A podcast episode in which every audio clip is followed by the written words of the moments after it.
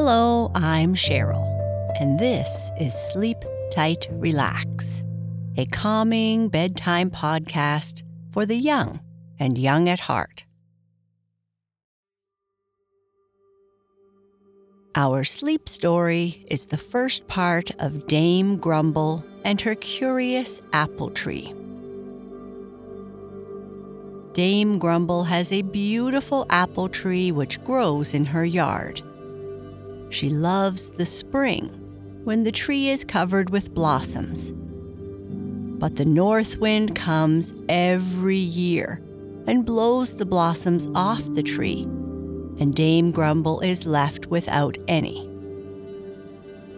When some of the blossoms are left, they fall off the tree with a tinkling sound, and Dame Grumble finds pennies there. She decides to try and protect the apple tree against the north wind so she can become rich. But the north wind just laughs and blows even harder.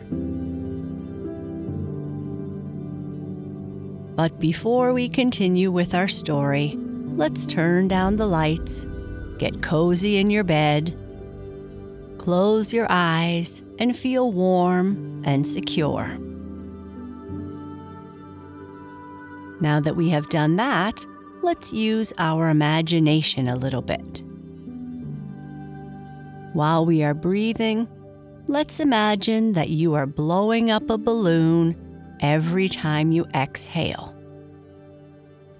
You can make this balloon as big as you'd like and give it whatever color you want. It could be rainbow colored or have animal prints all over it. I would like you to take a great big breath in through your nose and exhale through your mouth, blowing up your imaginary balloon. This is no ordinary balloon, it's a balloon you can ride in. Once you get it as big as you want, it detaches from your mouth and it drifts slowly up into the sky, taking you with it. There is a strong breeze right now, and your balloon drifts over the trees. You can see your home, the street you live on.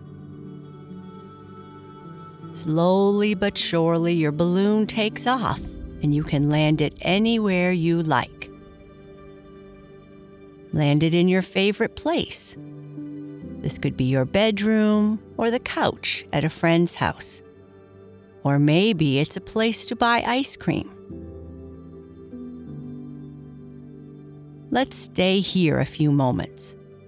And then, when you are ready, take a few more deep breaths, each time exhaling into the balloon, and it slowly takes you again for another ride. Perhaps it can take you right into our story Dame Grumble and her curious apple tree, or right back into your bed. Great.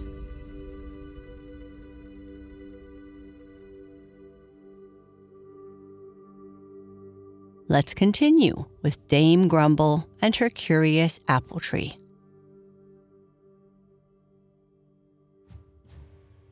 Long, long ago, in a country quite close to the top of the earth, where the north wind blew fiercely each spring, there lived a woman called Dame Grumble. Now, Dame Grumble had an apple tree, which she loved exceedingly, although it bothered her very much. It was a very fine, large tree and well shaped for shade. Just the sort of tree that should have yielded a bushel or two of fruit each autumn. But it did not. Each year, when the cuckoo flew over the earth, calling the trees and flowers to wake up because spring was coming again, the apple tree would be covered with clouds upon clouds of fragrant pinky white blossoms.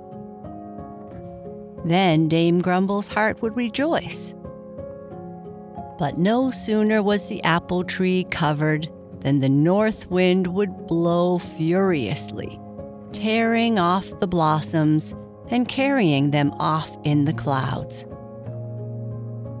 The curious part of this all was this. When a few of the blossoms chanced to fall on the ground, they made a chinking sound, like that of small coins in children's banks. Then, when these blossoms had withered, Dame Grumble would find nice, new, shiny pennies where they had fallen. From this, she supposed the apple tree would one day bear apples of gold. Now, Dame Grumble was not very friendly. Indeed, it was from her nature that she drew her name. Some said Dame Grumble complained from the time she got up in the morning until she went to bed at night. Even then, she complained of her hard pillow or thin blankets until she fell asleep. Her poor son Freyo thought his mother must surely grumble all night in her dreams. For when she woke up each day, she started right where she had left off the night before. If the day was hot, Dame Grumble thought about the days when the snow lay on the ground and she sat comfortably before the blazing logs. But when the winter came again, she complained because she had to break the ice on the well each morning. Her non stop scolding and complaining often made poor Freyo so miserable that he would put aside his wood carving, his favorite thing to do. If the east wind blew ever so lightly, Dame Grumble complained that it gave her strange pains in her face and would wish instead for the west wind, which she thought mild and gentle. But when the west wind blew over the forest and fields and dried the clothes she had spread on the hedges, Dame Grumble cried out that he was a thieving creature. Oh, there was no pleasing Dame Grumble. Freyo, her son, was well aware of that. Now, seeing that Dame Grumble was of a disposition to grumble and complain when there was no cause at all, you may have some idea of how she felt when the north wind robbed her of her apple blossoms each spring. Oh, you wicked creature, Dame Grumble would exclaim when he began to shake the apple tree. Just wait, and some day I will catch you and put you up in some dark place where you shall remain forever. No one would even miss you. Indeed, Dame Grumble, the North Wind would reply. How would the boys and girls ever skate if I did not blow in wintertime? How would the forest and orchards ever have time to make their new green leaves and flowers for the springtime if I did not lock the earth tight each winter? You've made a mistake, madam. The north wind would be keenly mourned and missed. But beware. Someday I will catch you and carry you off to a certain deserted island in the middle of the sea, and there you may complain for all your days. Then the north wind would roar and blow his hardest, and Dame Grumble's petticoats would spread out like sails until she feared she might be blown away. There, in anger, she would watch the clouds of blossoms blow from her favorite tree. When the north wind had gone off again, she would rush out and scold the apple tree. Oh, such a tree! Dame Grumble would exclaim. If you would cling more firmly to your blossoms, at least a few would remain on your branches, and then I should have a golden harvest. From the pennies I find where your blossoms have withered, I am quite sure that you would bear apples of gold if you bore apples at all. Then I could sell these golden apples and make a fortune for myself. But Dame Grumble, the apple tree would protest, you cannot withstand the north wind either. Your petticoats spread out like sails, and you can scarcely keep your feet on the ground. And, Dame Grumble would answer crossly, I have but two feet, while you have roots as numerous as your branches. Moreover, they reach far down beneath the earth and spread as far and wide as your uppermost boughs. You are stronger than I. You should fight the north wind. I am sure that he has stored up a fortune in pennies from my blossoms that he has stolen. It must not be supposed that Dame Grumble did not try various ways to save her blossoms from her enemy. Indeed, she spent many hours every day thinking of plans to defeat the north wind, but she never succeeded. All one winter, she worked in the cold and snow, chopping tall thorn branches to make a barrier around the apple tree. Thorn branches are very strong and will protect the apple tree, she thought. Freyo told his mother this was useless work, but she paid no attention to what he said. Then, mother, pleaded the boy, since you will not stay indoors, please bring me a branch of walnut from the forest. I would like to carve a clock case in a certain design I have in mind. If I had proper tools for wood carving and a store of oak and walnut, I might one day make a fortune for you. Then you would no longer need to quarrel with the north wind about your blossoms. Oh, hold your tongue, cried Dame Grumble. Each year the north wind steals a fortune in pennies from me, and I mean to try and stop him if I can. Should I find a bit of walnut that will fit into my pocket, you may have it. Otherwise, you must do without. Poor Freyo had only a few tools, and those were very poor. Nevertheless, he had skillful fingers and could carve lovely pictures in wood. She usually didn't remember to bring Freyo a branch of wood from the forest. Dame Grumble was always thinking of her blossoms and her enemy, the north wind, and had no time to think of Freyo so the poor boy had to content himself with bits of wood he found in the chimney corner, and he carved frames and treasure boxes from these. Now, as we have told, all one winter Dame Grumble worked hard dragging thorn branches from the forest until she had a great heap. When the snow began to melt, she planted these thorn branches around her favorite tree. Then, when the apple tree was decked once more in clouds upon clouds of fragrant pinky white blossoms, the north wind came roaring over the fields and lanes. He laughed loudly when he saw the barrier of thorn branches. And so, Dame Grumble, cried the north wind, you do not know my strength better than this? Seizing a branch of the thorn, he tore it from the ground as though it had been a twig and hurled it in the air. Then he did likewise to the rest, and in half an hour he had torn up every piece of Dame Grumble's barrier. Many times I have left you a few blossoms, Dame Grumble, he cried as he blew on his way. But you have never thanked me for the pennies. So this time, you shall have none. Naturally, Dame Grumble was more upset than ever before.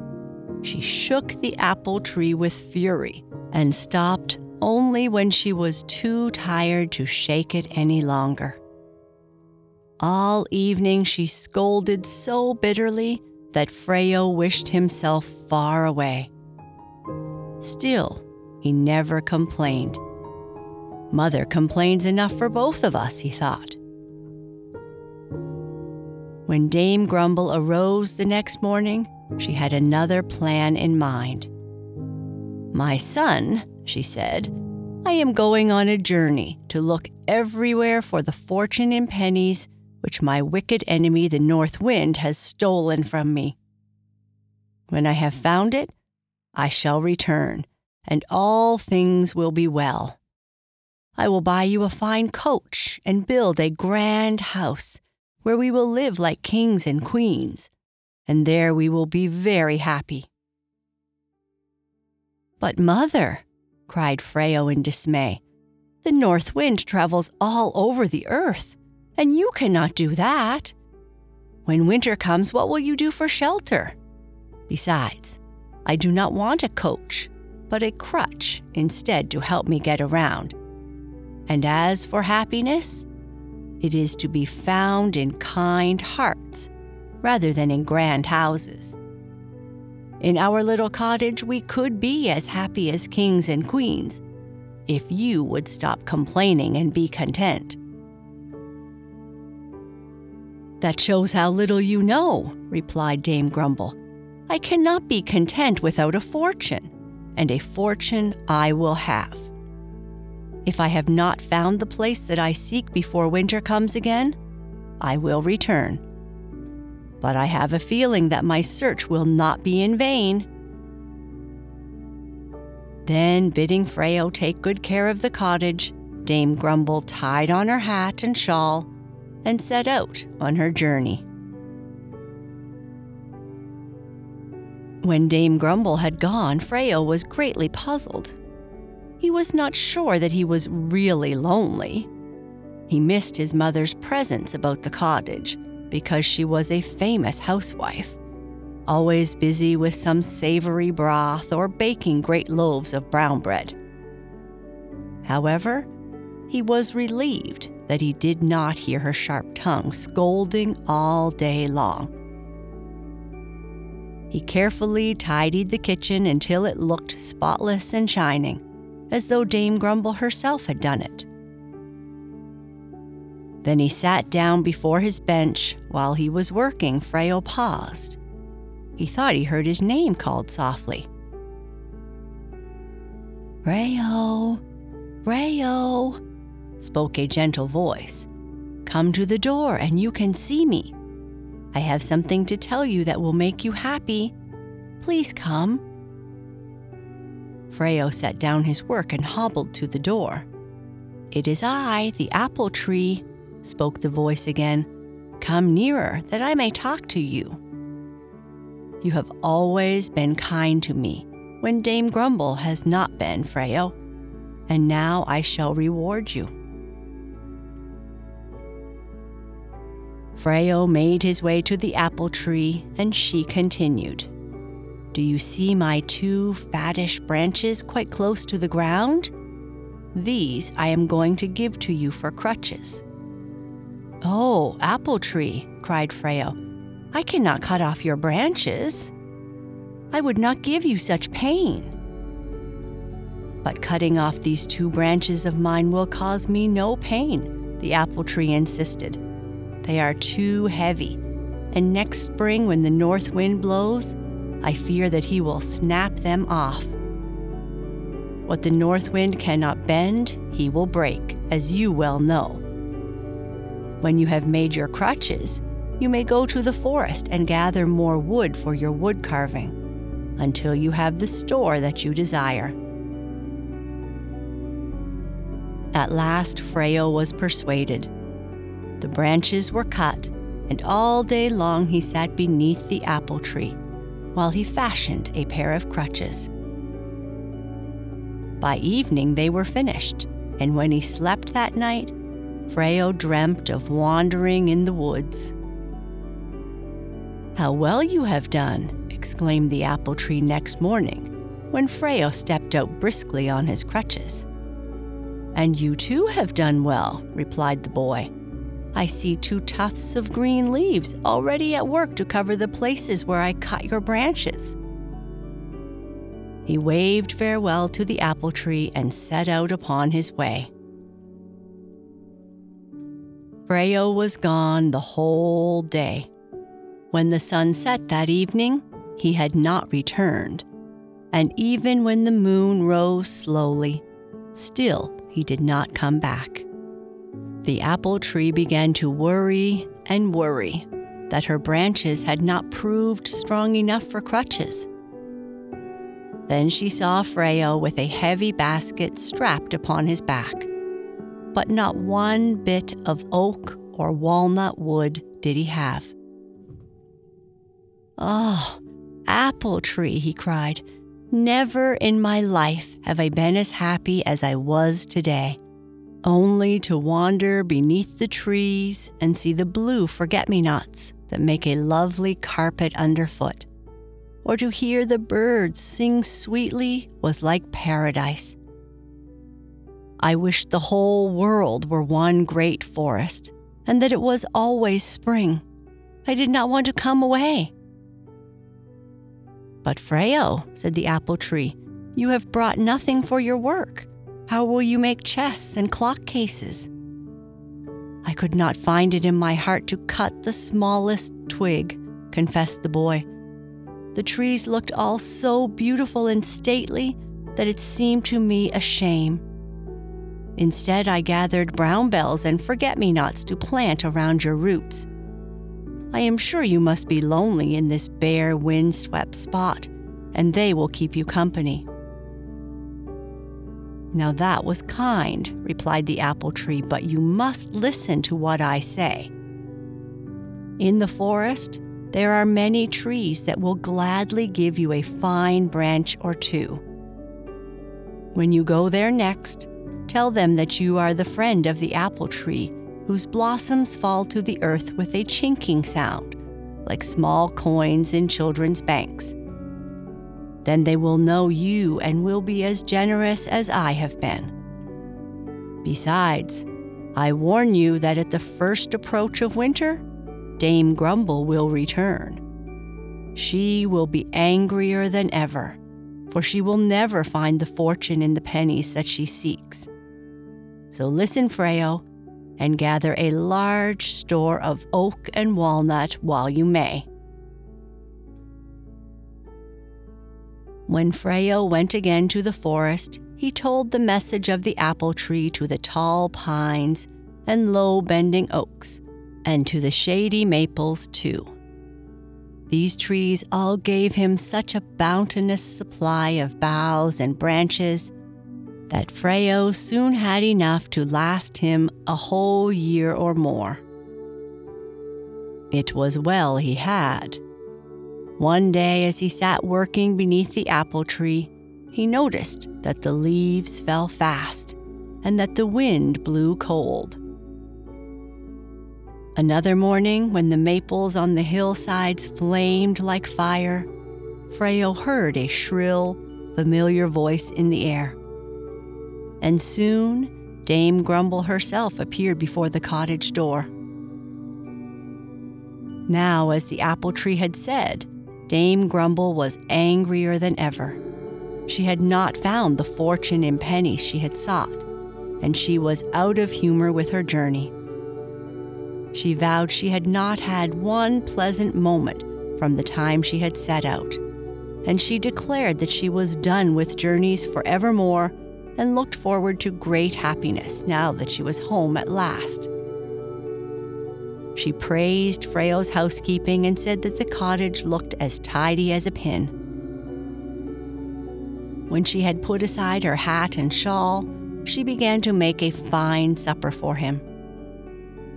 How nice that you have crutches, my son, and you can get around so well, she cried with pleasure. Are they not amazing, mother? asked Freyo. They are not bad for a poor boy who has never seen a crutch before. Dame Grumble continued to praise the crutches and to admire them until she learned that they were made from branches of the apple tree. Then she was furious. She rushed out to the apple tree and shook it with all her might. Then she ran in to try and throw the crutches in the fire, but Freyo would not let her. The apple tree herself gave me her branches, mother, he said. and the crutches are mine. Give them to me at once, I say, said Dame Grumble. The apple tree is mine, and therefore her branches are mine also. Do you not know that I prize the apple tree above all else on earth? Do I not expect a harvest of golden apples from it some day? Now, when that day comes, I will not have nearly as many. Why did you cut as much as the twig from the apple tree? Mother, answered Freyo, if there is any harm done, it is done. To burn the crutches will not make the branches grow back on the apple tree again. Dame Grumble first commanded and then begged that her son give her the crutches, but Freyo was firm. At last, she burst into tears. Oh, oh, she cried. Is it not enough that I have had many troubles and cares in the past? Each year, my wicked enemy, the North Wind, steals a fortune in pennies from me. And now, added to this, I must suffer disobedience from my own son? She sobbed and wailed until Freyo was nearly distracted. Oh, mother, he begged, if you would only stop your weeping and look at these wonderful things I have made in your absence. Here is a clock case with the four seasons carved upon it. The hours are told by twelve lovely nymphs dancing through the forest. It is a treasure worthy of a king. Some day a duke may come riding by and fancy it. Then, who knows? My fortune may be made, and I would give it all to you, mother. In spite of all his pleadings, however, Dame Grumble would not look at his treasures. She was so deep in her woes that she could think of nothing else.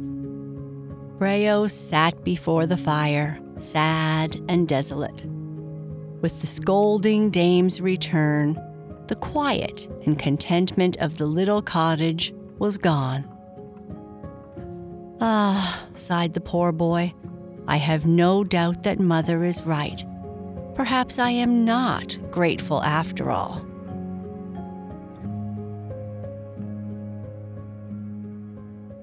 This is the end of the first part of our story. Good night.